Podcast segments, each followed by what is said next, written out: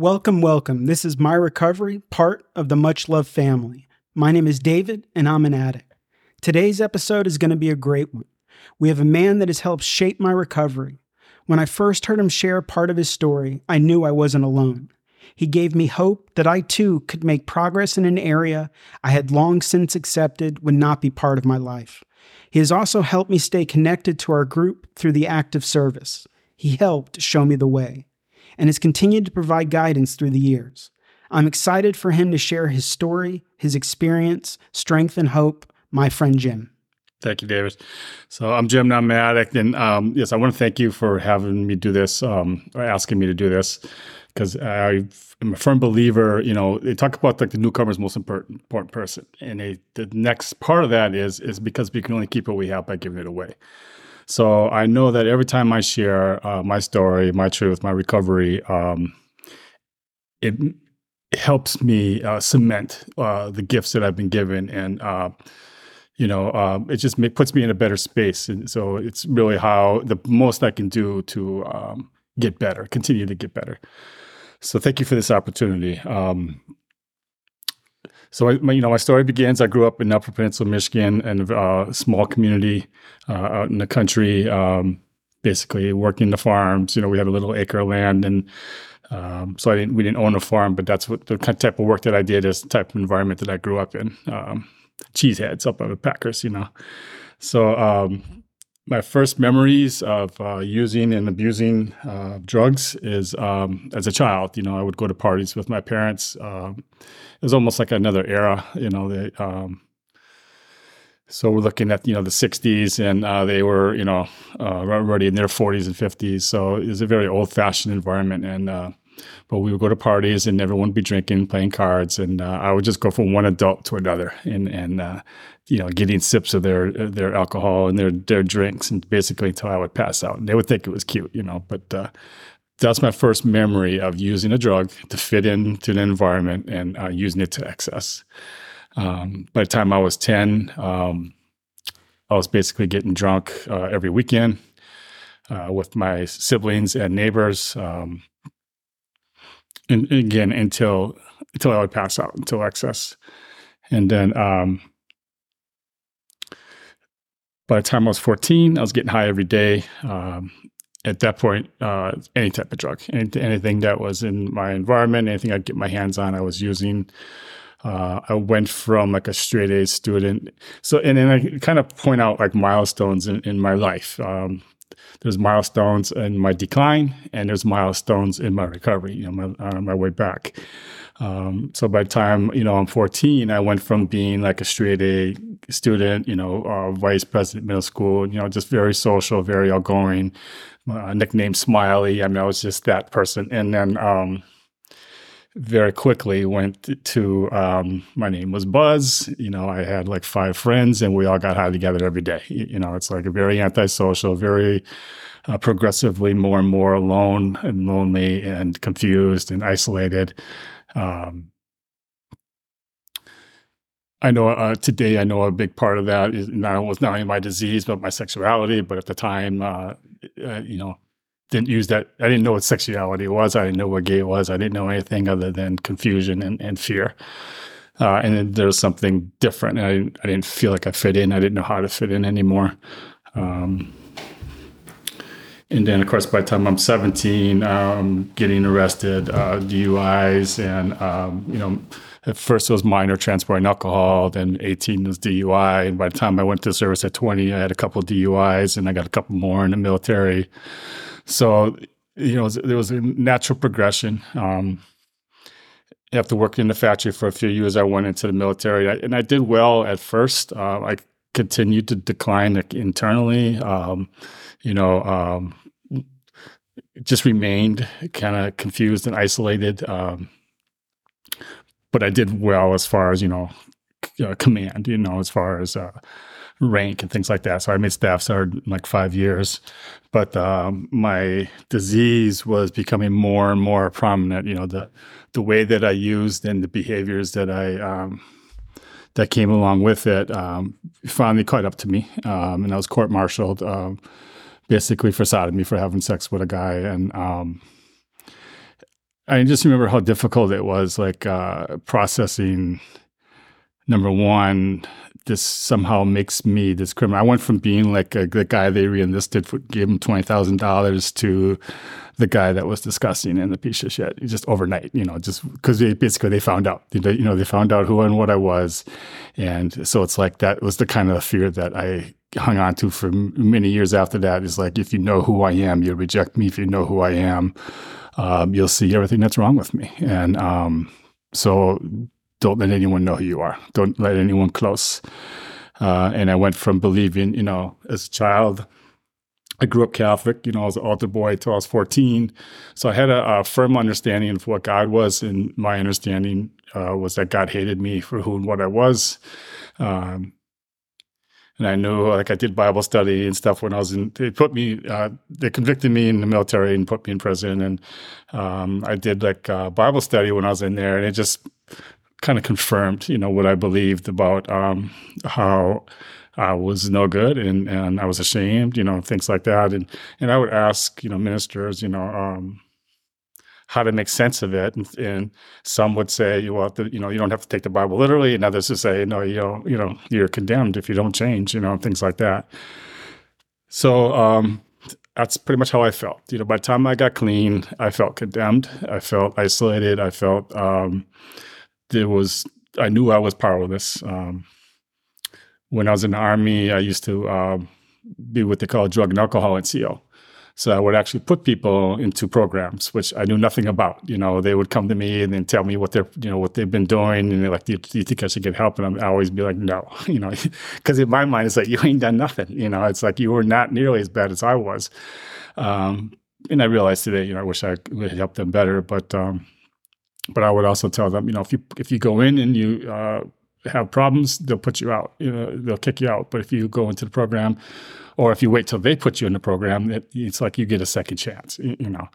So anyway, um, that's all in hindsight. You know, it's like uh, it's just kind of ironic that I, was the guy. Um, who did the piss test, who did the urinalysis, you know, who, who signed people up for these programs, uh, but didn't have a clue and needed it more, probably more than anyone. Um, so after I got out of the military, um, you know, with my bad conduct and and uh, court martial in prison and all that, I just you know I was at the lowest um, that I thought I could be. you know, the, the, worst was yet to come. You know, because now um, I'm basically running the streets, picking people up, and um, just you know abusing drugs and and um, acting out as a sex addict, and um, not knowing how to fit into society at all. And uh, then got introduced to crack cocaine, and um, you know the end was near. You know, it's like uh, it was a quick downward spiral from there. Uh, you know, everything I had went to, to uh, using um, to getting more. Um, until finally, you know, I mean, the whole time I became more and more suicidal. I, I really didn't see a way out. I, I, I was you know, all I wanted to do was stop, was my, for that, for my life to change, you know, for that part of my life to end. I used to dream that they would break in the house and arrest me, just, just the crazy things, you know, it's like, but um, my life didn't matter. I would run the streets. People would be like, you're crazy, you know, you're going to get killed out here. I'm like, I don't care, you know. Um, until finally I just kind of like, uh, I think it started actually with a commercial on TV. I saw this commercial, you know, where they crack the egg and think you have a problem, call this number. So I call and I go in and they're like, uh, you know, did you bring your toothbrush? I'm like, what do you mean? Uh, they're like, will you stay here? I'm like, I can't do that, you know. Uh, but the next day I was back and I stayed there for two weeks. And so it was the first time I remember leaving my home thinking, um, I'll stay clean.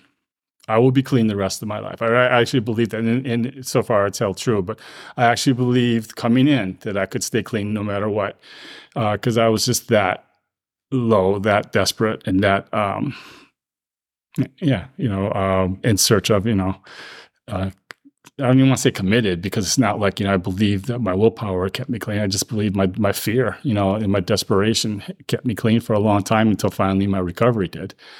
Um, but I, you know, in that regard, I've been fortunate. So I knew leaving my home to go to treatment for two weeks, uh, I will stay clean, um, but I will be miserable for the rest of my life. Nobody can help me. You know, I am such a lost soul. You know, all that, and um, so I remember, you know, coming into the rooms and uh, hang on to that belief, you know, um, going to my meet, first meetings. It's like, these people can't help me, you know, they never been sick like I have. They never done the disgusting things that I've done, you know. Um, they've never had a God that hated them, you know. So all these things that like reasons why I couldn't recover, but you could, you know. So it's not like I didn't believe they were getting better. It's not like I didn't believe that they were healthy, joyous, and free. You know, the, the things that they would talk about. Um, you know, I hear a lot of people say, you know, I didn't believe they were staying clean. I did believe they were clean because I was clean. I just didn't believe they were um, that I could be like them. And, and it took me a long time. I used to go to agape retreats. Um, so I did a lot of AA, CA, NA, um, all the 12 step fellowships, you know, um, uh, SLA. So I did all those at first because um, I because number one, I fit into every one of them. But number two, I didn't know where I needed to get the help that I needed. So I went from, you know, believing that um, this program or none of these programs could really help me. They were just a safe space. You know, every night, whenever I went for an hour, I was safe. I wasn't at home with, with crack addicts knocking on my door and saying, "Come on, Jim, let's do it again. You know, let's do some more." To or um, me picking up people off the street and bringing them into my home environment. You know, that was um, unhealthy. You know, so uh, getting away from my unhealthy life, um, from the disease that still existed. I wasn't getting high, but I was still living in my disease, and uh, it was still a very scary um, life for me. And um, but I, you know, that one hour a day, I, I stayed. You know, I went to my meetings and uh, I participated, and so I didn't have a whole lot of hope. Uh, I didn't have any. Then I went to it. Didn't have a whole lot, but, but around I remember like around ninety days clean. Um, I would read my Serenity book every day, you know, uh, just for today. And uh, one day was about serenity, and I just imagined what that would feel like. Because even at 90 days clean, I lived in total, complete chaos. Um, it was always the wheels were always turning. It was always what kind of you know, what am I going to be doing when I get when I leave this job, or you know, um, just a lot of sickness, a lot of uh, fear, and just a lot of all the negativity. Continue, it would overwhelm me daily, uh, twenty four hours a day. And um, so I was reading the book, you know, around ninety days clean, and I had a moment like, uh, what would it be like to be serene, you know? And I just imagined it and it felt it and it's like oh okay i want that you know um, so i began and then i began to hear my story in the in the meetings um, you know, they say if you stick around long enough, you'll hear a story. I didn't hear all the details of my life. Um, uh, in time, I did, but at the, you know, I didn't hear all the details initially about the things I had done, but I felt all the ways that I felt, all the hopelessness, all the shame, all the guilt, you know, all the fear, everything that I felt that prevented me from getting better. I began to hear others talk about, uh, and they got better. So I began to understand that yes, this, actually this program could work for me.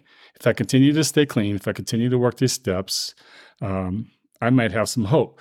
But I went, um, you know, I always talk about the first time I saw the steps, they were up on the wall. And, and I looked at one, it's like, okay, one's done. I can, one is, you know, being powerless and unmanageable. And it's like, okay, that's no, I understand that. It's exactly where I'm at. But that explains me, actually. I actually felt relieved when I followed the first step. It's like, okay, uh, that explains how I've been living my life and why I feel the way I feel.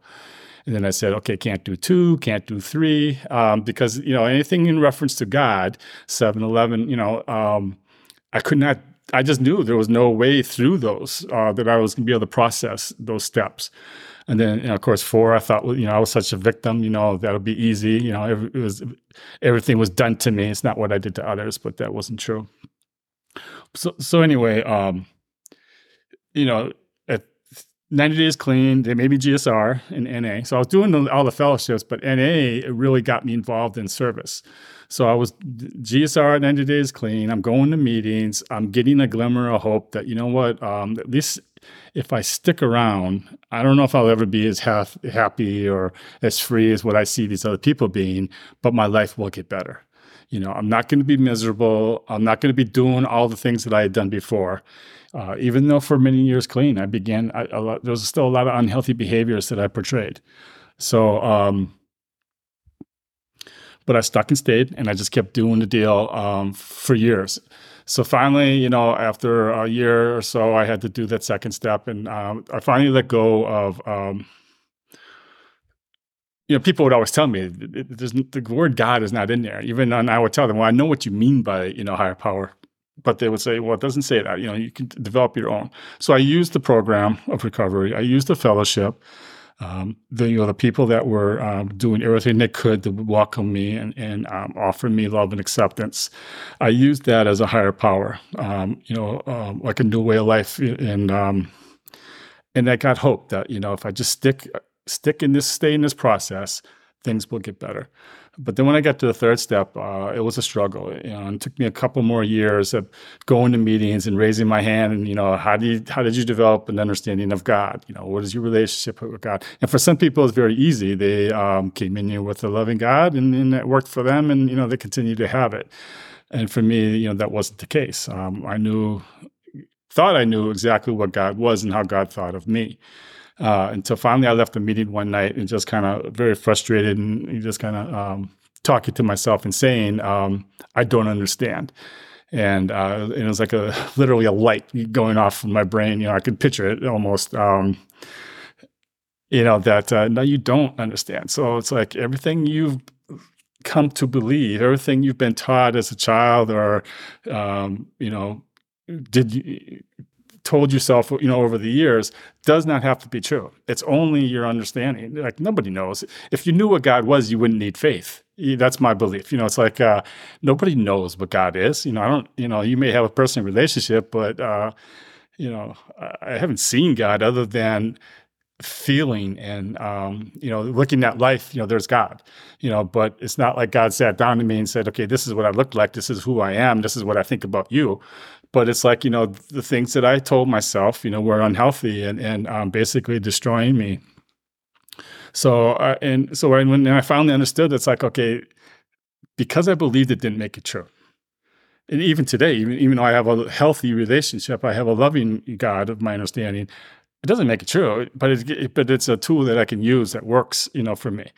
Um, so anyway, that was the beginning of uh, redeveloping my understanding of God. That uh, whatever I believed up until that point did not have to be true, just because I chose to believe it. You know, so I would start to develop, you know, the good early direction. Um, God's will for me is be happy, joyous, and free. All these, you know, positive things that people were telling me, and and I, perhaps I think in more ways than any, um, it was the people in the rooms that introduced me to a loving God.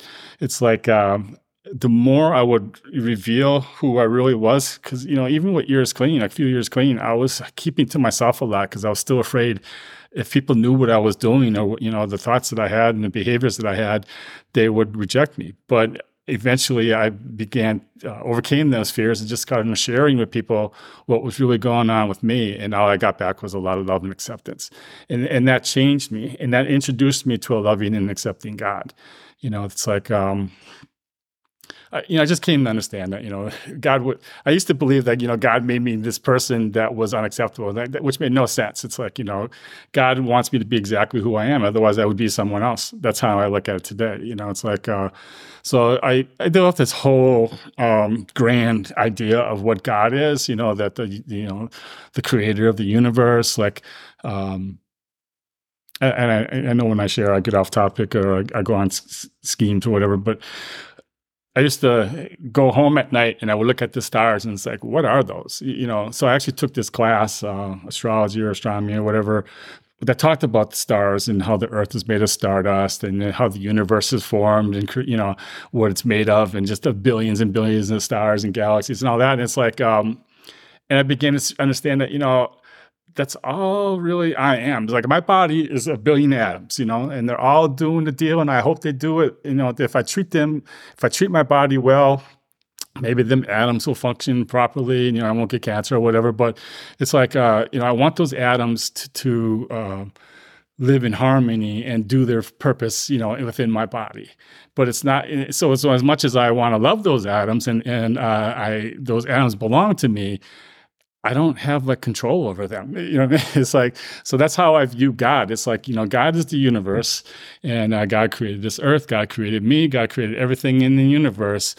but that's just the body of God. You know what I mean? So it's like, um, and, and I think God wants, you know, all the universe to, because um, it continues to grow just like a body, but, you know, God wants the universe to live, you know, be in harmony, the earth to be in harmony, and the humans to be in harmony with the earth. So it's, you know, He wants all life to be loving and, um, whole, you know, and things like that. So I just wanted, to, I, it's like I tap into that. I tap into the universal creation. I tap into the universal love and acceptance. I tapped into what's right in the world, you know, and that's kind of like me. Um, uh, finding a loving and accepting God. God that loves me unconditionally. It don't matter. God don't give a fuck what I do. God don't care. Um, I care, but you know, God's not going to love me any different no matter what I do, think, say, or feel, you know, n- none of that matters about how God feels towards me. It, but it does matter how I feel towards myself. And it does matter about um, how the world may perceive me. And it also matters how, that doesn't mean God wouldn't prefer me to do, uh, to be loving and kind, you know, things like that, happy, joyous, and free. So all, you know, all the things that God would will for me became more of my own true will. You know, I no longer wanted to do things that were hurting me, destroying me, and, and hurting others. I wanted to do the things that were um, helping me be free, the, free of my disease, free of my um, fears, you know, free of my angst, free of all the negativity that controlled me for so long. So, and and you know, for me, um, there's no question that that freedom came through working the steps. So, you know, um, and I believe I could stand here, I could sit here and share with you for an hour but nothing's going to be more important, I believe, than telling you how I work the steps. Because um, if that's the program of recovery, and that's what changed my life more than anything, that in the fellowship, a loving fellowship.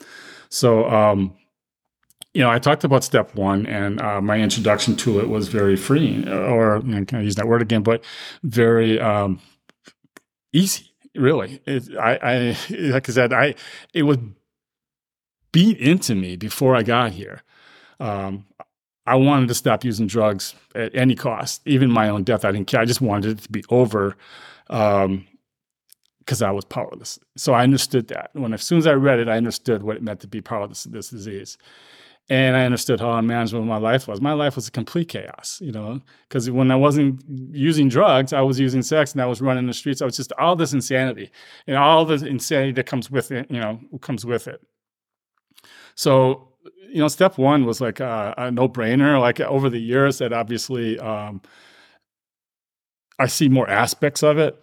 Uh, I see more truth to it. Um, yeah, so it has you know different flavors, and you know I can I can apply it to to different things, um, even watching TV or eating or whatever it is, uh, obsessing about things. But I knew from the beginning, you know, that I was an addict from the from the when I first walked into these rooms and what that meant for me. Um, and then finally, with step two, like I said, I got the hope that um, this program was a higher power for me. Um, it was a it was a new and better way of life that um, was leading me in the right direction. So I wanted to follow, you know, turn my will, my or not turn my will, but to to be a part of that. Um, I came to believe that this program could help me.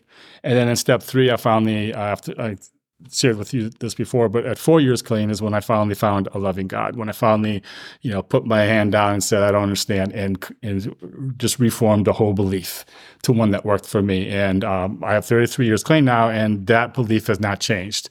Uh, it may be tweaked a little bit, but I found a loving God, and the love has been with me ever since. That's because it's like you know. It's my belief, you know. The only way it can go away is if, if I choose to stop believing it, you know. Um, so you know, and I don't believe a lot of what other people believe, but I allow them to have that belief. I used to be very um, anti. Uh, religious, you know, especially Christianity. But uh, now it's like whatever works for you. Just don't force it on me. Um, and I'm the same way. I would not want to force my beliefs on anyone else. Um,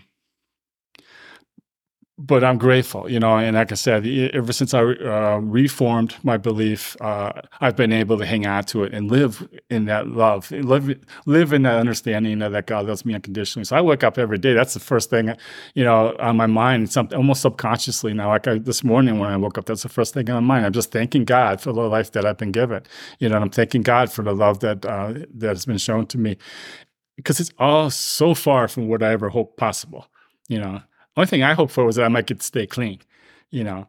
to have this whole world uh, open up to me um, in a whole sense of uh, being a loving human being and being loved by uh, you know unconditionally by a, by a God and and by others even um, that was very foreign and very um, almost difficult for me to to accept but uh, I have accepted it and, I, and I, I am eternally grateful for it and then uh, and working the fourth step, fortunately, because I found a loving God, and I realized it took me a long time to work the steps.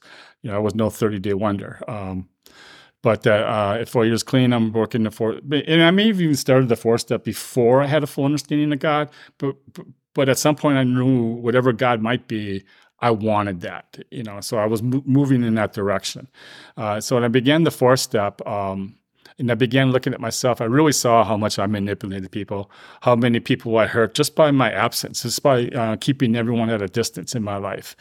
Uh, you know, for years, my parents didn't know, you know, really how I was and, you know, and what was going on with me. And, um, the thing, you know, I'd stolen and of course, and, and just, uh, the, you know, the lies, dishonesty, and just uh, all the people that I abused, you know, from the street and the things that I did with them. So it's like, um, I really began to see who I was, but I wasn't afraid to look at it because number one, I already knew this was not new material. You know, I knew these things about myself. I just never really put it down and processed it. And number two, because now I had a loving God, I realized it, was okay. You know, whatever it was that um, I was looking at, I knew I wasn't alone. Um, I guess on a spiritual level, uh, you know, it's like I, I, knew that it was okay for me to have been that person, and, and now I'm moving into a different person. Um, and what I really, for more than anything, I think the fourth step taught me was tolerance. And um, and, and, and I remember when I when I was working the fourth step, I used to, I share this like I I was I had this job where I would fix computers at a uh, company in Sarasota, and I would walk you know with my cart and I would go to the desk and fix the computer. And it was one day there was this one uh, person he was just a complete asshole. I mean, he just they just it was like a couple of them there, but the one guy in particular just treating me like shit. And I remember just walking away from the, that experience and with my pushing my cart and thinking, God loves you, God loves you, because that's what I used to have to do back then. You know, I, I, would just walk around every day, just telling myself, God loves you, you know, to, to convince myself, you know, uh, which worked. Um, but it's like God loves you, God loves you, and then all of a sudden it's like, well, God loves him too. You know, it's like um, it's not like you know, God doesn't like distribute love, you know, um, who's worthy and who's not, who's right and who's wrong, you know. And I do believe a lot of religions would have you, you know, that that's part of their beliefs. You know, if you don't do, say a certain thing or believe a certain way, you you are condemned. But um, no, I think you know God loves us uh, unconditionally, so that God loved that person unconditionally as well. And what, but what I learned was, you know, all with all my flaws, I, I don't want to judge anyone. You know what I mean? It's like uh, I shared a lot of shit with people, you know, that I have done and was still doing in recovery. And they just tried to just love and accept me through that, you know, to show me, you know, that's not all we see, Jim. You know, there's, there's another person here that's growing. And, um, you know, this, this, these are also some of the things that you're doing. Um, and of course, the other side of that too is they gave me a little tough love. It's like, you know, Jim, we're tired of you talking about that shit. You know, either change it or or deal with it. But it's like, you know, we can't fix everything. You know, so it's like, you know, you have to um, work on that. You know, so it's like, uh, but either way, I knew it was all coming from a place of love, and um, so I was not afraid to get intimate with others. You know, it's like I was so afraid of getting close to anybody. So, but now. Um, in the fourth step and, and you know after the third step so i was becoming more and more open with um, my feelings and my thoughts and my fears and all that.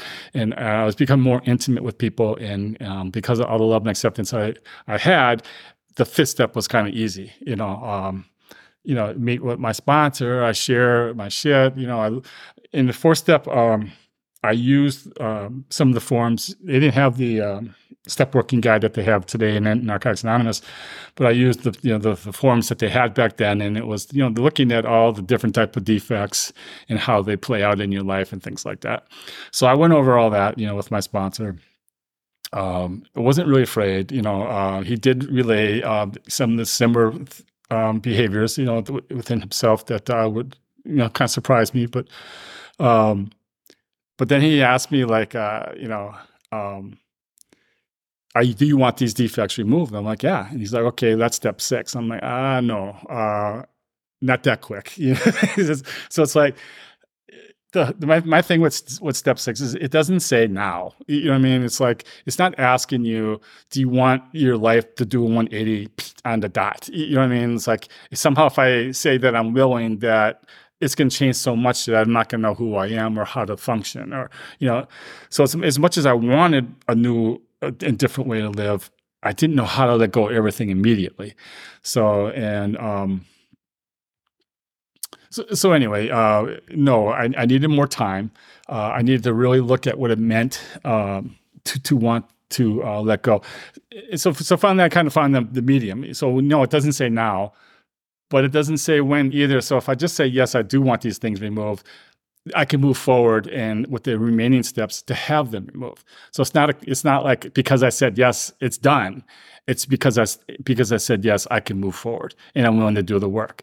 And that's what brought me to seven. And seven, I will always share that um, my first time working seven, and I haven't, I don't formally go back and rework the steps over and over, but I do try to live them and process them when I need to. But um, when I worked seven, um, especially since it took me seven years to get through them. But when I worked seven, uh, it was the best time in my life. I probably had about five years clean. And I would go to bed every night imagining my me without those defects. imagining, you know, me being free.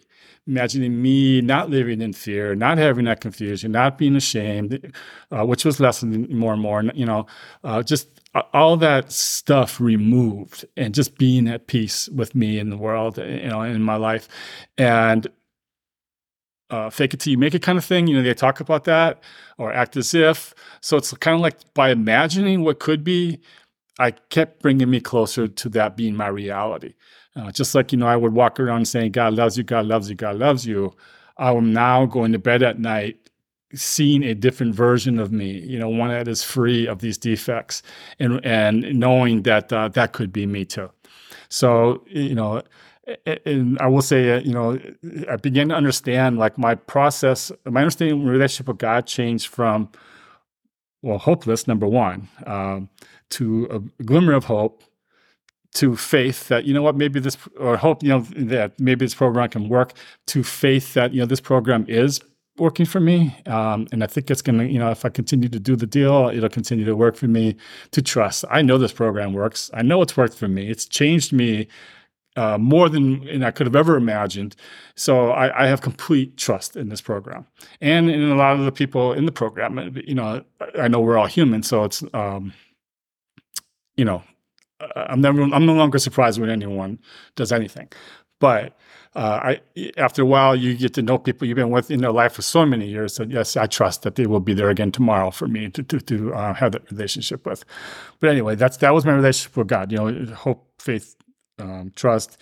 So in seven, you know, um, I didn't believe like, oh, if I um, turn these things over or humbly ask God to remove them, that it's done. It doesn't, you know, to, to me, what was most important, because part of my process was, okay, I, I don't want to believe that God made me suffer that way. I don't want to believe that God made me an addict uh, as a child doing things that nearly killed and destroyed me that somehow that was god's will being done that god just you know let that happen so i think god's more external than that you know i think god's more of a source um, like again like i don't know what all my atoms are doing in my body um, so it's like uh, i began i looked at seven step as um, I, uh, I will hum- i do humbly go to god but i don't expect god to do it like just in an instant or even like um, without me being in that process. Um,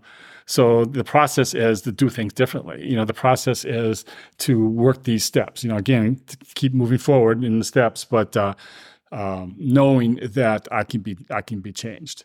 Um, so in eight, uh, I've already established that you know I'm, I was not just a victim. You know, I had a lot of things to make amends for, but I had again, I had no problems. I wasn't. I'm at this point. It's like even the unhealthy parts of me, the parts that I'm still struggling to change. I'm in full acceptance of who and I, who and what I am. You know what I mean? Um, So I may not know how to do things differently, but I know that I can and I will one day. And I also know that um, I'm perfectly okay right where I'm at. And that's actually that's uh, you know I wrote down uh, a few notes earlier, and you know what I got from some of the milestones. And that seven years clean, or in I think it was also during the seventh step, I got a full acceptance that who I am is okay. You know, so no, I'm not the perf the person who's free of all these defects. You know, I'm not the person who has completed the 12 steps, or I'm not the person that I am today, yeah, back then. Um, but I knew that I was okay. For the first time, even though I had four years clean, I had a loving God and I had full unconditional love. It wasn't until I had seven years clean where I finally understood that who I am as a human being is perfectly okay doesn't matter what flaws I have, you know, and and everyone else is too. Everyone is perfectly okay. Um, I think the, um, sometimes I use the expression "perfectly splendid," but that's kind of it's just the things that I would tell myself to find that full acceptance, you know, and that was a big that was a big big uh, growth for me. That uh, I'm okay, you're okay, that whole deal, you, you know. Um, but but not just minimally. I I I, I believed it to my core, you know, at this point, that there was nothing really wrong with me. Even it, it doesn't matter if I if I do things uh, imperfectly. It doesn't matter if, if I have flaws about me. That's still me being a perfect version of me, if that makes sense. But um, so anyway, Eighth was I had no problem making my list. I think the military is probably the most difficult one that I had to put on there because you know I was still kind of had some resentment and, and, anger towards them, but um, I made my list and then in the ninth step I carried it out uh, to the best of my ability. Most of my amends uh, were indirect. Um, most of the people that I associated with, you know, I wouldn't know how to couldn't find them if I wanted. Um, you know, my life, um, most of my life was, you know um, in different states and countries, uh, you know, in the military. And, and uh, so back home, I had a few amends with my family. Uh, I had a few financial amends with the, with the army and, and maybe a few other uh, places. And I had a lot of uh, uh, indirect amends, which number one meant I had to stop doing the behavior that uh, was harming me and others by by running the streets, by picking people up, and um, that's when I finally was able to um, stop that behavior. When I realized that's the only way to make that amend. You know, an amend. Um, while I believe in apologies. Um, it's important for people to know how you feel that you feel um, uh, sorry you know for what you may have done or, or harm you may have caused that's not the amend the amend is the behavior that uh, to, truly amend, it has to be changed. You know, I think that verbally or um, literally probably what amend means. You know, to change or to make to make uh, whole again. So for me, um, the best thing I could do was to stop the behaviors. Number one, I was staying clean, so that that was a good amend. But number two, I had to stop um, treating people as objects and you know um, running the streets and, and uh, chasing sex and things like that. And um, i had to be more try to be more loving with my family and just kind of open to them and open to the people in my life. So just be um, fix the things that were broken before. So and i think uh, i was able to do that in, in a lot of ways. And, and i still you know try to do that today. Um, my norm, I'll say, is to um, isolate a little bit and keep to myself, that type of thing. But I try to realize that, um, I'm not serving anyone by doing that, myself or others, or the people that I care about. So to really kind of have good relationship to people that I care about, I need to, you know, be more open to them. So anyway, and then uh, in ten, I realize it takes me a minute to go through the steps, but uh, I guess that's the beauty of this podcast. I get as long as I want. Uh, so 10, uh, yeah, so now it's like basically, you know, living one through nine on a regular basis, you know, just kind of, uh, I finally got my side of the street clean, they say. Um, now I want to keep it clean. You know what I mean? So it's like, and for a long time, I didn't really know uh, how to do that. Like, what does it mean to live these steps? You know, what does it mean to apply these principles? Uh, so I had to actually kind of like consciously think about that. And for me, a big part of it is um, you live the principles just by being honest. Uh, you know, just whatever principle, being loving, you know, being kind, just you know, spiritual principles in general. But to, to work the program in your life, uh, it just kind of means like if whatever it is that uh, struggle or thing that has to be worked on, see how those steps can apply. You know, are you being power? Are you powerless, unmanageable? You know, have you turned it over to God? You know, have you done an inventory? What's your part? So it's just kind of the process, uh, the behavior surrounding the situation. You know, and what's my part, and and how do I move forward, and you know, how do I turn it over, and things like that. So I finally kind of got a grip on you know how I can work and apply these principles or these steps in my life. Uh, doesn't mean I always do it but it also doesn't mean I always have to. I mean, in general, my life is good. Um, I live uh, healthy. Um, I can have, I'm happy, joyous, and free. You know, it's like I, I don't know how to live my life any better than what I do. Um, and maybe I need to go to bed at night and imagine that, uh, you know, eh, some of these defects being removed again because uh, I've been in a good space for so many years. I have come to take it for granted. So sometimes I think, you know, maybe I do need to kind of um, think about, you know, is there really things that I still need to work on? But uh, you know, that's I guess that's where eleven and twelve also come in. You know, with eleven, um, I do I, I constantly uh, seek you know God's will for me and, to, and try to develop my relationship, my understanding of God. Um, but there hasn't been a whole lot of change in, in many many years because it just it works for me and then in 12 you know i consider this part of my 12th but i think how i live is more of a 12th step than anything how i share with people in meetings that that's good and that's important uh, especially to newcomers but uh, how I live uh, my life, and then when people get to know me and I kind of understand, you know, um, where I may have come from and how what what helped me, uh, that to me is uh, the 12th step in action. You know, as much as anything. Um, so, so I, you know, I've worked the 12 steps. Uh, I'm grateful for everyone, every step and how it changed me. Um, it doesn't make me perfect. It doesn't make me better than anyone. It just makes me better than who I was. And um, that's a friend in the rooms who always talks about, you know, I like to, you know, I can, I need to compare myself to me or whatever. Uh, I just want to be better than what I, who I was. I don't need to be better than anyone else. Um, so I, you know, so I stay eternally grateful.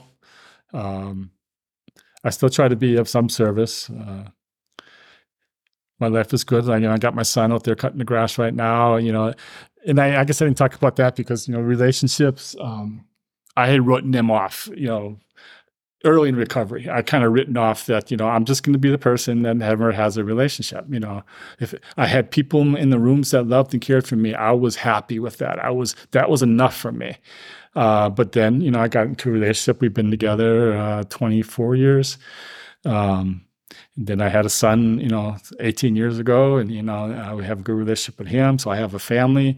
Um, I have a network of friends. I have had several careers. Um, I'm in nursing right now, which uh, I'm 63 years old, so I'm about ready to hang up some of those hats, but uh, or that hat, but uh, not quite yet.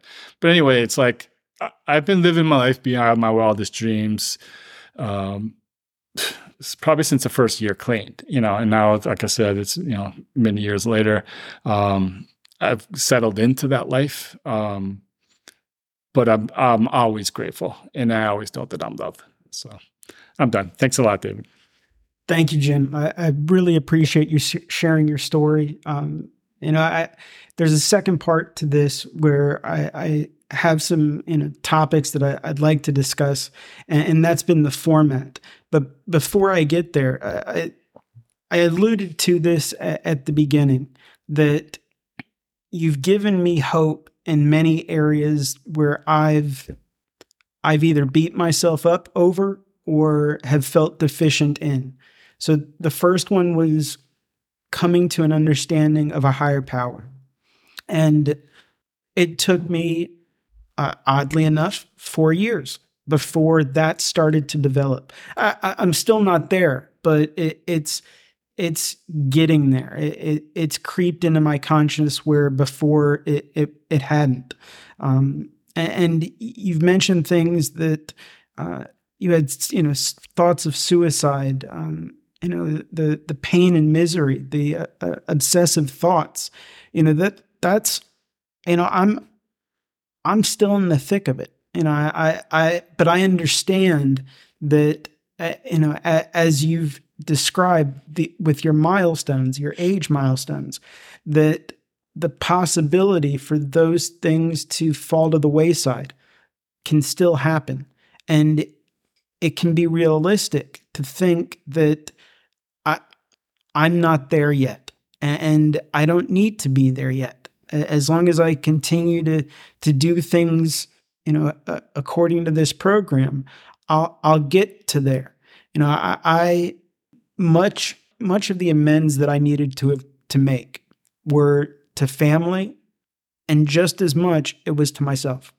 I I, I really and, and I, I I'm not saying this in, in any any kind of um, perfect way, but but I didn't really hurt a lot of people because I didn't really interact with people in that way.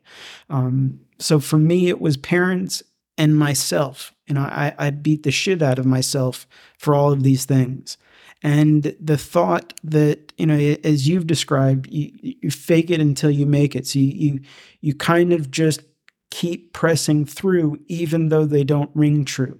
So to me, you know, f- hearing that as a possibility, that gives me motivation I wouldn't have had otherwise. So that's why your story means so much to me. You know, there are dissimilarities, but the similarities are, are really what, what what rings true. And, I, I, can't thank you enough for, for sharing that with me. So the, the, the second part of the episode is where I've got some questions that have come from from family, friends, both inside and outside of recovery.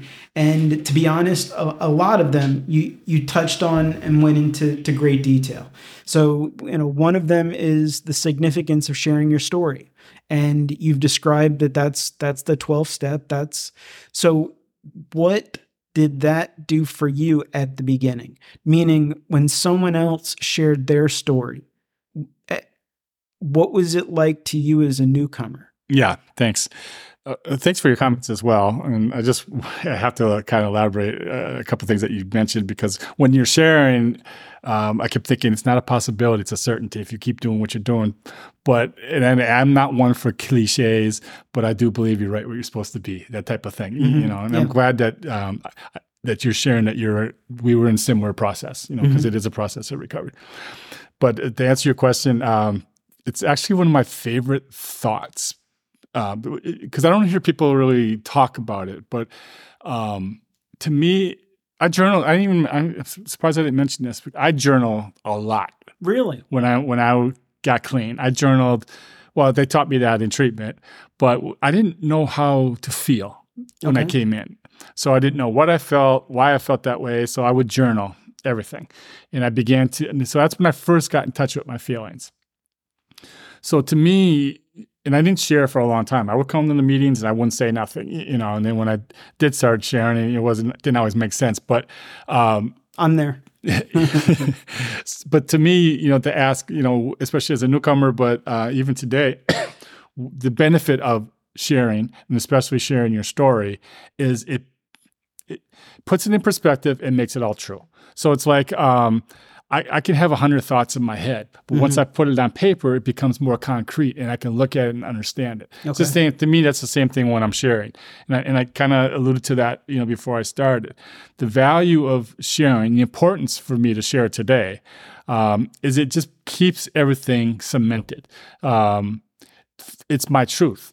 So I need to be reminded of my truth. And the best way for me to do that is not necessarily always to hear someone talk about it, is for me to share it. You know, so when I tell you how this program worked for me, I get the benefit of 33 years of recovery just mm-hmm. w- went through my mind in mm-hmm. the last I don't know, probably too long, but you know, however long it took me to share 30, 40, 50, 50 minutes, but it's like um so I I get so now I'm like on cloud nine again. You know, mm-hmm. I'm remembering the miserable, hopeless person that came in here, and the the growth um, where you've come and where I've come and where I'm at. So I think in the beginning, I, I only I was fortunate that I, I always had an opportunity to share growth. Mm-hmm. So, uh, th- you know, I talked about that seventh step in one of my best memories, but that was also one of my best experiences in new and recovery is when I could come to a meeting, especially like I would go to a retreat. I would show up at my home group and tell everyone, this is what I did this weekend. This is how I felt. This is what I learned, you know, about recovery, about me, about these 12 steps. So it's like anytime I had little milestones of growth to share them with others, just cemented it, making it even more true and important and real for me. So I think that's the importance of sharing, especially when you know it makes everything more real and not just fo- shit floating around my head. So it's it's it's more to help you grow. But uh, so part of why I don't share is what can anyone learn from me? you know what I, am so early in recovery. What why would I share? What am I going to tell someone th- with you know somebody that has experience. What what am i going to share of value? So that, that that's something that's kept me from sharing but it, it changes the perspective when it's not only to share for someone else but it's to share to as you mentioned yeah. to solidify things in your head. I, I believe no matter what you share it benefits you the most but that doesn't mean others won't benefit. And i think um if you've if you've I have, I have several thoughts going through. So yeah. number one, you know, um, I, am a firm believer. I, I don't like just just share whatever on your mind, especially for a newcomer. I mean, that to me is total BS. Okay. Because number one, because I believe like burning desire should come at the end of the meeting. Because if you have something you're dealing with, you're struggling with, if you listen for that hour, now if you want to raise a topic, maybe, but if you listen for that 45 minutes to an hour, you're going to hear a lot of solution.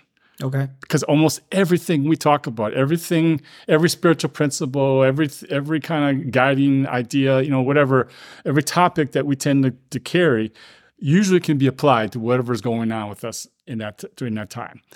But I also think um, no matter how much growth you have with that, you can share it. So you know, you can raise your hand and say, "I have, I don't have a lot of experience with this, but this is what I do have." So again, now it's cemented for you, but others get to hear another uh, perspective perhaps. But even if it's one 30 seconds to a minute, if you share that little piece, it's something they could take home with them too.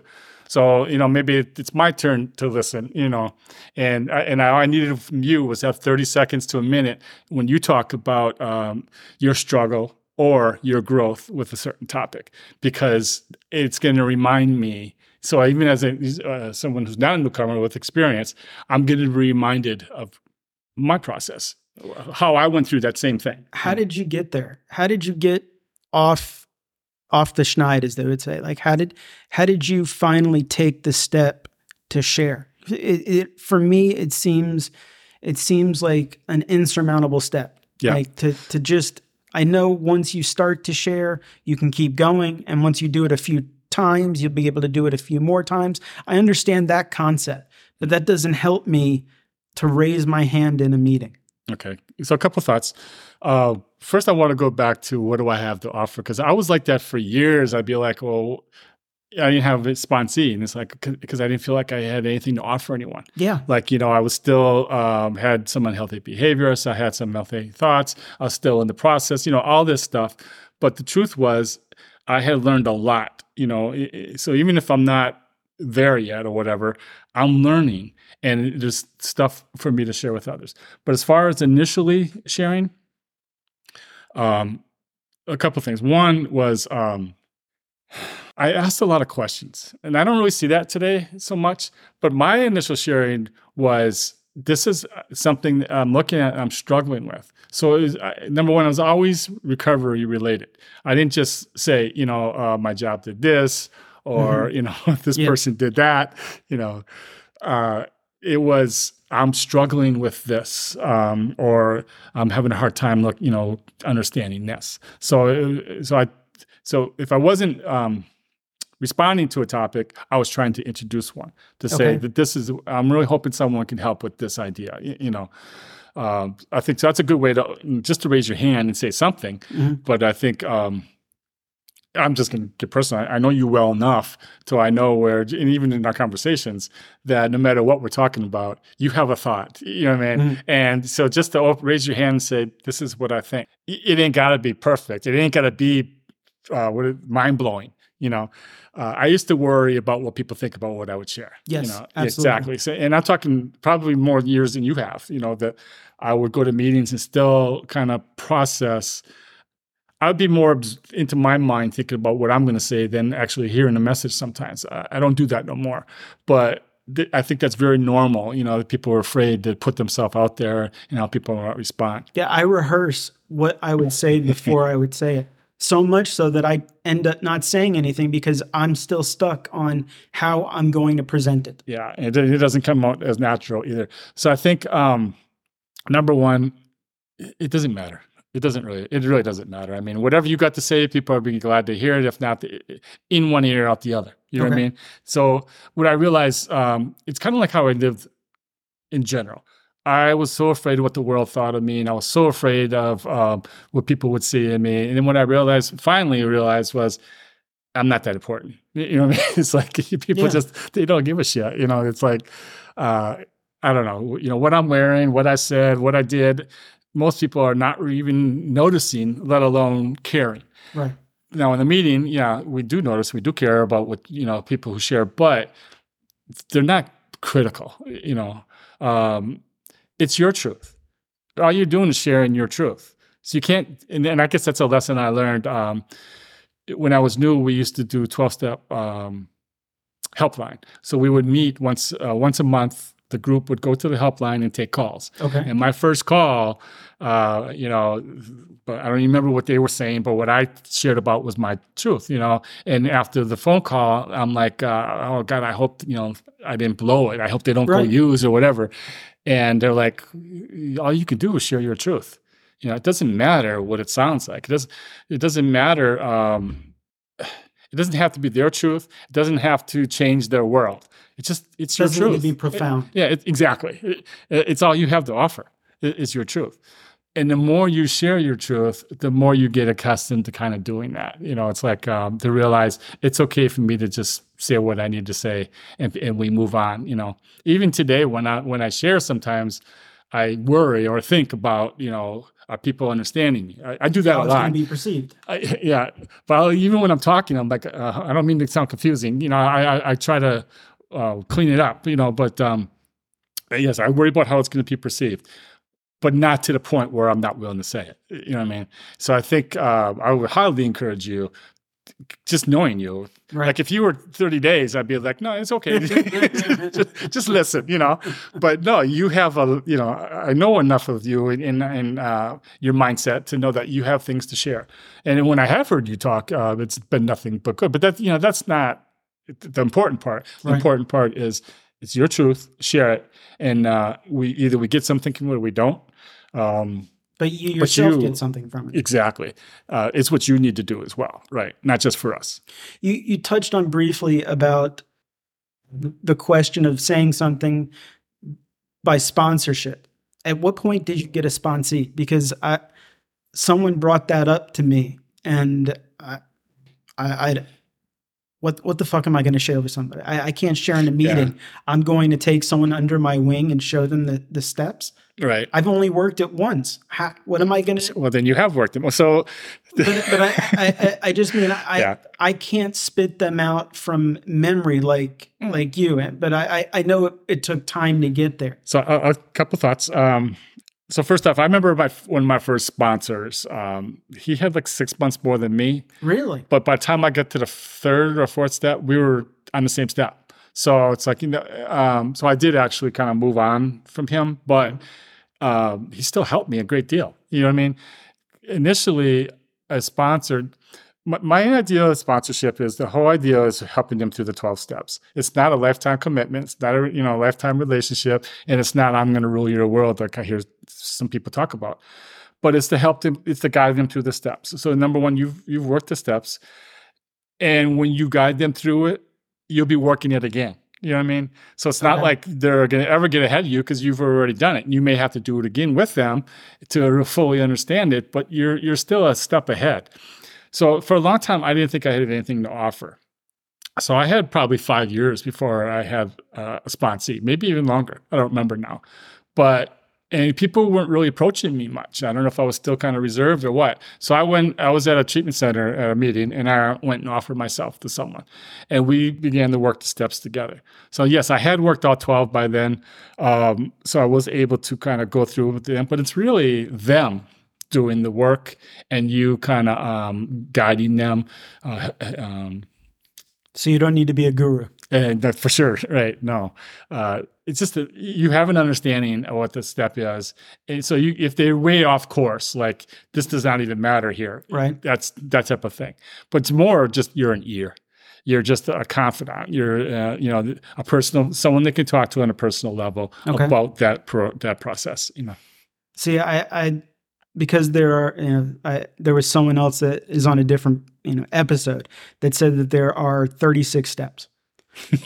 And that concept you know i mean because you have the 12 steps the 12 um, traditions and the 12 principles the that's daunting you no, know, I, am just going to say no and, and, and, stop the whole thought. So uh, there are 12 steps. Uh, there are 12 traditions which apply to the group, and it's good to have a good 12 understanding. concepts. I'm sorry. Yeah, there are 12 traditions that apply to the groups, uh, and that's it's a good to have a um, understanding of them. And, but that has nothing to do with your 12 step relationship with your sponsee. You're not, to me, again, that's how this whole idea of sponsorship has expanded well beyond how it was developed. Um, and, I, and as I say real quick, uh, the 12 concepts are for service. So it has nothing to do with your sponsee. I mean, it's you and your relationship in, in your service commitments, applying the 12 steps. It's you and your home group applying the 12 traditions. It's you and your sponsee and yourself, especially, applying the 12 steps. You, see what I mean? Mm-hmm. So the concepts are for service, the traditions are for the group, and the, and the steps are for um, individuals, personal recovery. That doesn't mean you shouldn't know all of them or can't work them together, but that's the only commitment you're making to your sponsee okay. is to help them guide them through the 12 steps of recovery. What they do after that is up to them. You, know, if you guys want to work on other stuff, in my belief, right, right, if you want to work on other stuff together, that's fine. If they want to go work the 12 steps again with someone else, that's fine. If they want to go, mm-hmm. you know, into service or, you know, um, work the traditions with someone, that's fine. But me, my commitment to a sponsee is the 12 steps of recovery. Okay. And and I I want to just kind of since we're talking about that a little bit. Yeah. I had an uncle, um, old school. You know, he was a AA member and he had 46 when he died. But uh, wow. I didn't even know that growing up. You know, he was in the rooms. But uh, he used to tell me like he would go to court and the judge would assign people to him. Like you're going to look out for this guy. You know, like I can trust him now. He's going to be under your care, right? Mm-hmm. I mean, that was like almost like sponsorship back then. You actually help people um, change their life, you know. But it certainly wasn't about um, all these things that we make it today. Anyway, my belief is the 12 a sponsorship is to help a newcomer work the 12 steps and nothing okay. else. Okay. It, the, the, personal relationships, the commitment, the uh, intimacy, the, you know, the trust, everything that comes with that is great. But the number one tool or, or um, requirement is to work the 12 steps. The, the thought of the intimacy part, that it's kind of funny. I That was one of the things I had no issue with. I, I've been in therapy for my entire life almost. So, and I actually have multiple therapists. So I'm in a constant state of sharing everything. So I, I, I never held back because I, I'm just so used to it. So that part of the steps w- w- was easy. It, it was for me, and still, because I'm only at, at the point that I'm at, is the the higher power and the thought of I'm just glossing over certain steps because I don't fully embody or accept the thoughts. So the the idea that there's something that created me for a reason that so I, I grew up Jewish and for us it was more about traditions for you know growing up than it was the concept of God. I I lost that belief in God when we got to the point of in in history and, and just my learning and World War II and the Nazis. So how could there be a God that is doing things when the concentration camps happened. Yeah. How how how can that be? So it was at that point done, Yeah. and, that was when I was twelve. Uh, I'm now forty three, and I still can't get over that. Yeah. So I I, I know it's not essential, but you know it, it does say God quite often in our in our program. So every time it comes up, you know I'm I'm giving it a taking the the letters and making an acronym. I'm using things that I don't necessarily like using the group as my higher power, but it says God. So uh, I I know that I can put in different meanings behind it. But God is a is a is a key point regardless of of how you believe in it. You do believe in something. So that that's always been my biggest challenge in, in working the steps.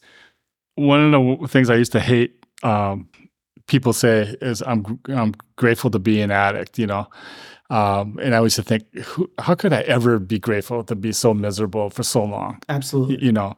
But um, I do believe if I hadn't been an addict, or um, I would have never found the God of my understanding. You know, so so regardless of anything else, I will always be grateful for having found recovery and for more than anything else for having developed that relationship. So I believe what you talk about is should be everyone's struggle, really. Mhm. I don't know how it's not. That's how that was me as well. It's like that don't make no sense. The things that I would read, you know, the things that I was hearing and and the reality of the world and life. It's like it doesn't make any sense. Did God really make these things happen or Mhm. even allow them to happen? I mean, what kind of God is that? But um, I had to develop my own understanding of God to a God that does not do those things. Human beings do.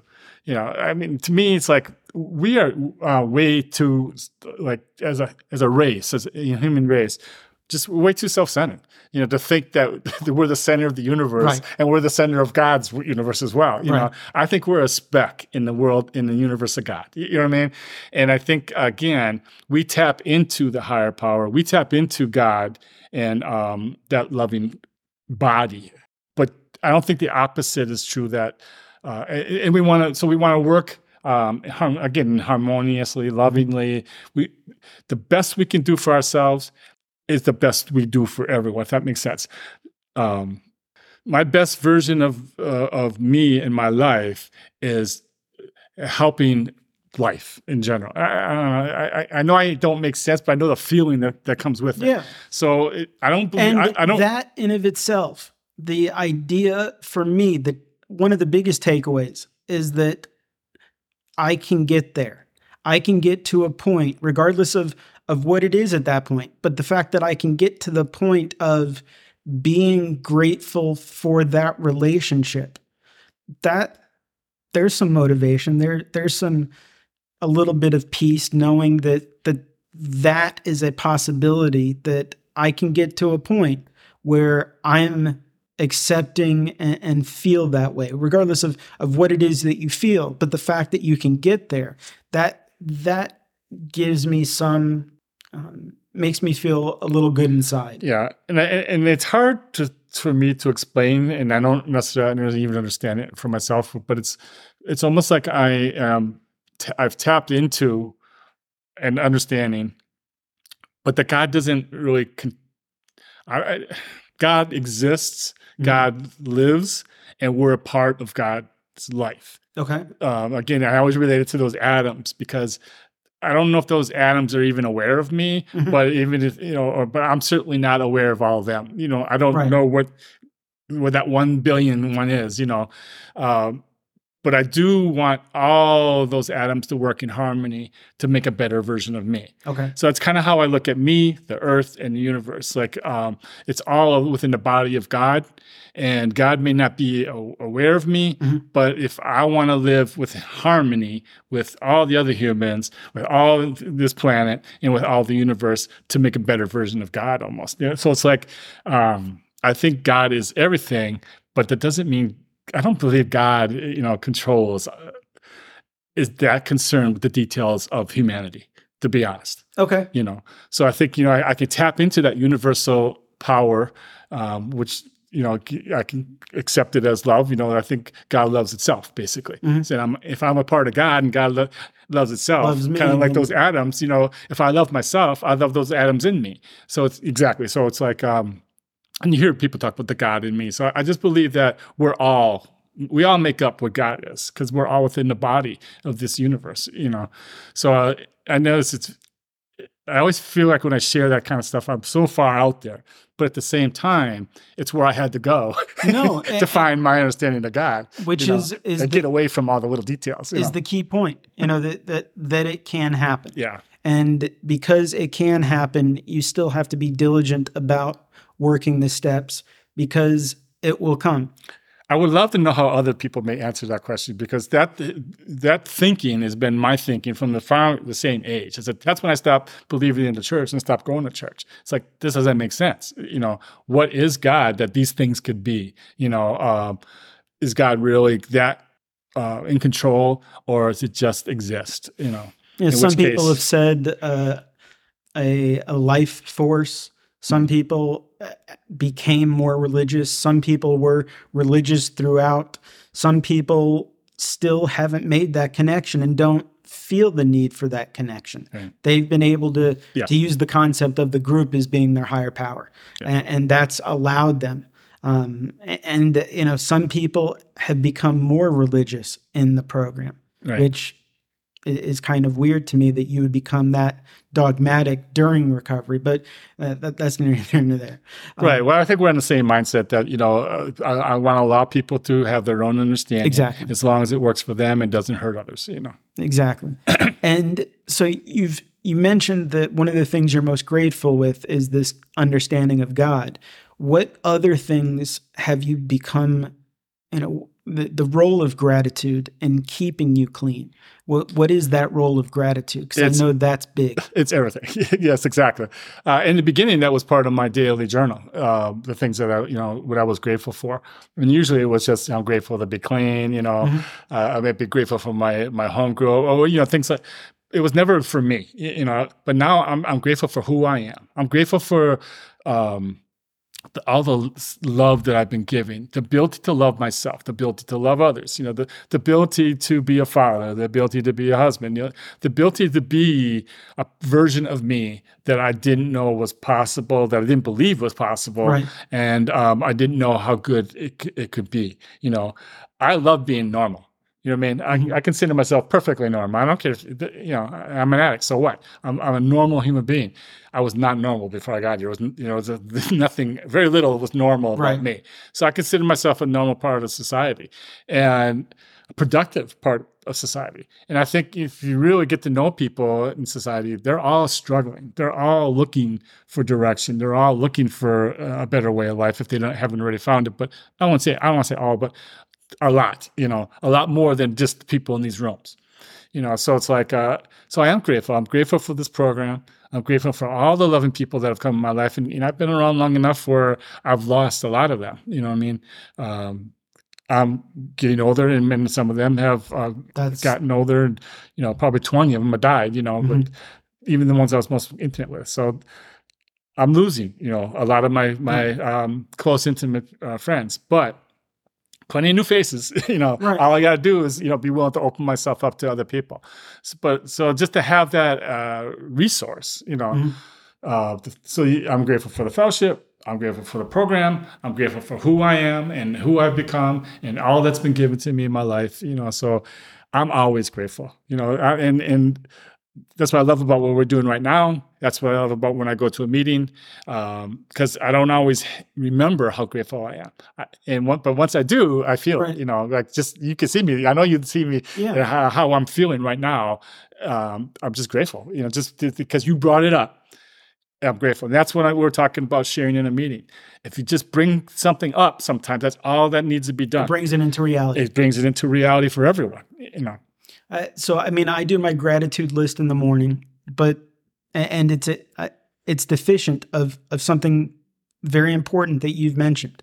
Uh, You know, I'm I'm grateful for the opportunity to be clean.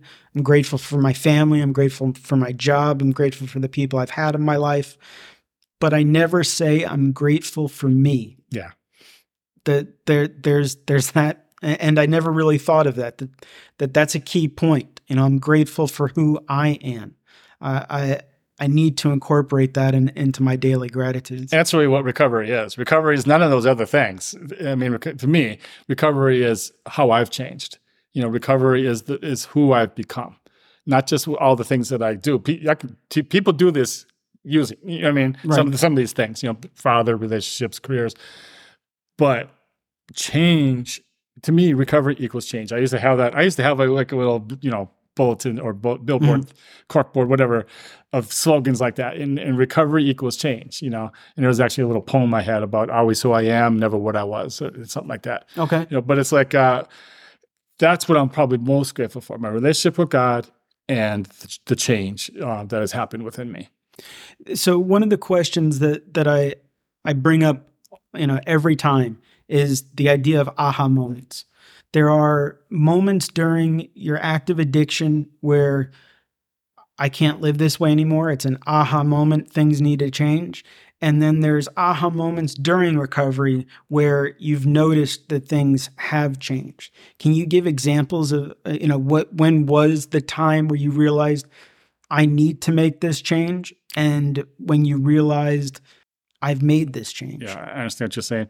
So uh, there's a couple aha moments, and it's been a while since I shared my story because I usually would point them out. Um, and not just I'm going to go even like a few more than just ones where I had knew I had to change, but even as a child, um, my f- well, I'll skip that one. But my, my, my first aha is like uh, as a young adult, and uh, the way I would use. Uh, I would see people like at the end of the night coupling up, you know, going Mhm. home, uh, ending the party. The party's over. It's time to go. That type of thing. Not me. You know what I mean? I wanted more drugs. That's all I cared about. You know. Exactly. So I re- I, be- I kind of under- began to understand. It's like okay, there's something different here. Um, I'm using more than other people. So that was a bit of an aha moment. But it was after I lost control where the other aha moment was when I was really doing some of the more disgusting things that Mhm. I, I'm not even going to uh, Right. speak to. But um, I was just so ashamed and so beaten, you know, by it that um, I just knew this cannot be whatever God is, right. uh, whatever whoever I'm supposed to be. This ain't it. You know what I mean? Mhm. no one is supposed to live this way. So I got to that point in my life where I just knew no one is supposed to live the way that I was. Okay. Now, what was I going to do? I don't know, but I knew this could not continue. This needed to change. yeah, and this needed to change. So that's when I finally, you know, started seeking help and Mhm. got help. Um, and then I think in recovery, I like kind of talked about those aha moments too, like 90 days clean when I had I focused on serenity and imagined what it'd be like. That was like an aha. yeah, moment. that that was something that that I, I never I never really thought of the picturing yourself happy yeah, exactly. and then manifesting it almost. Yes, yeah. It was a, it was eye opening for me. You know, that was a, definitely an aha moment that uh, um, to just sit there and for that moment. I mean, literally sixty seconds. You know, maybe uh, feeling different. You know, feeling. f- I don't want to say free yet, but imagining serenity is what, what I was literally doing. Right. Was imagining what it'd be like to be serene. So that was an aha moment. Uh, we talked about the aha moment I had where I finally understood that uh, I don't know what God is. Mhm. you know i only know what i was told and what i was taught and what i you know came to believe. That doesn't make it true. So that was a big aha moment that okay I- i'm willing to wipe the slate clean. And, and i think we i've been talking this um, to you about this before you know if you wipe the slate clean now you can put fill it in with whatever you choose to believe. Because it's never going to know if it's true. It- only if it's true for you you know. And then another issue is the the practical things for for people early in their recovery. So I know it's it's been some time, but do, do you still have any triggers? Do, do, does anything ever trigger you? no, I mean I'm not perfect. You know, um, I might look at some porn, or you know, I might uh, have negative thinking or thoughts, but I'm never triggered to use drugs. Right. Never. the- the- um, when did that stop? uh, boy, almost from the beginning. Really? Yeah, I think you know, with certainly after a year, but um, from the very beginning, uh, like I said, uh, I was so desperate and so beaten. I, w- I did a complete surrender. And I, I, I share this with people a lot. They're like, "How did? How were you able to s- stop using entirely?" And um, I know people even outside the rooms would be like, "Well, how do you know?" I'd be like, "Well, I'll try to stop."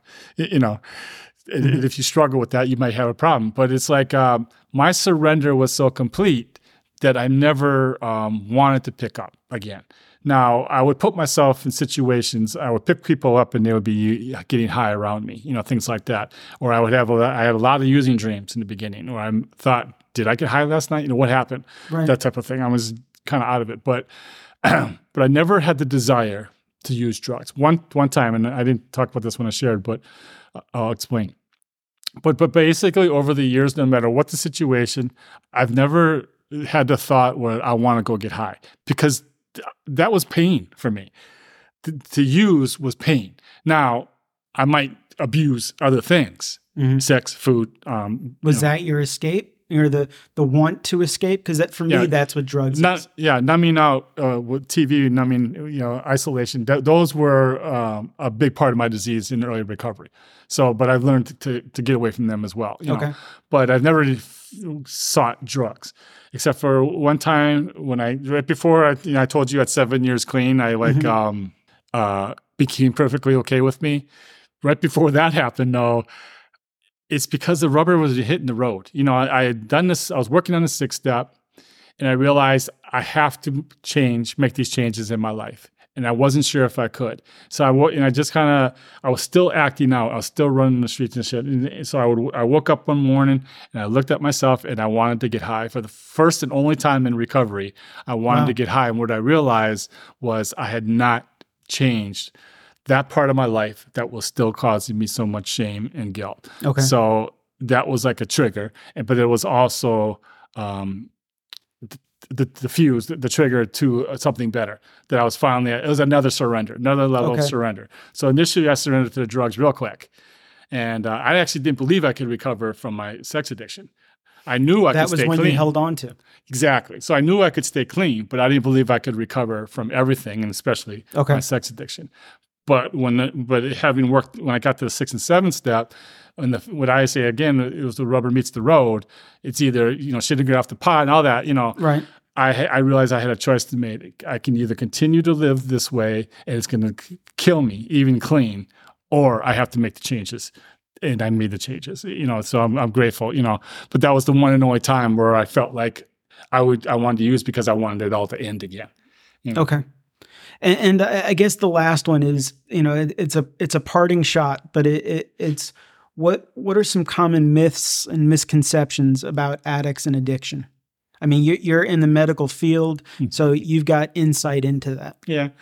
Uh, well, one, I hear it in the rooms all the time. I hate when they, you know, they're reading a little preamble or whatever we read, and um, it basically talks about they use the word sick. You know, um, I don't even remember what the, what line it is, but um, I think anyway, it's in one of our readings, and it talks about you know the, the being sick, and everyone will chime in sick, sick, and it's like no, you know I was sick before I got here, and I might be sick even still in early recovery, but I'm no, I'm not sick. Like it's kind of like I was saying earlier about being normal.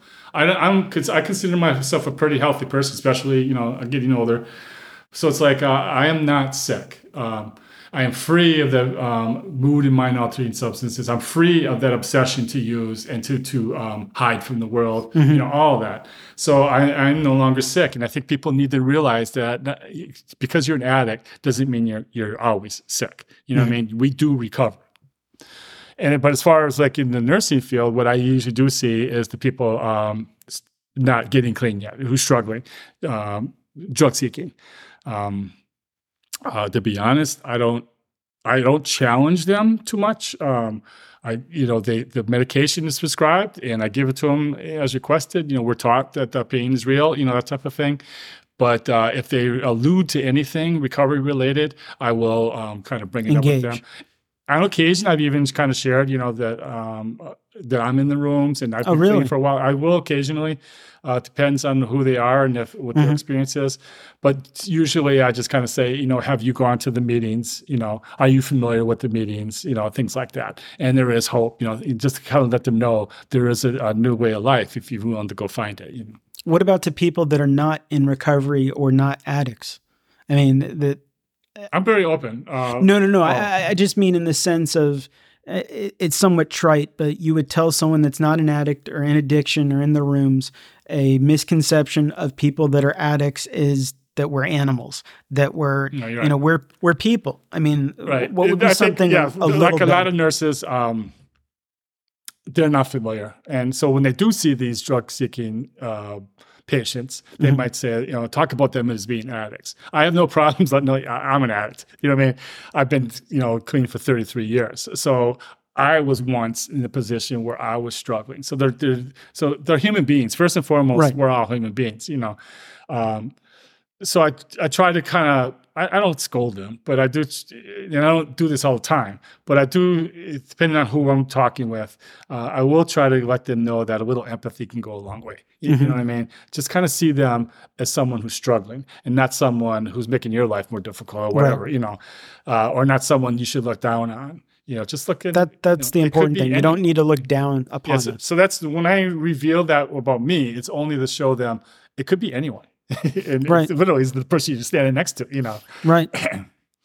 well, uh, Jim, I can't thank you enough for for being here today and, and sharing what you have. It it means so much to me uh, to have you share from the heart. Again, thank you, man. I love you. I love you too, Dave. Thank you very much. And to those listening, much love.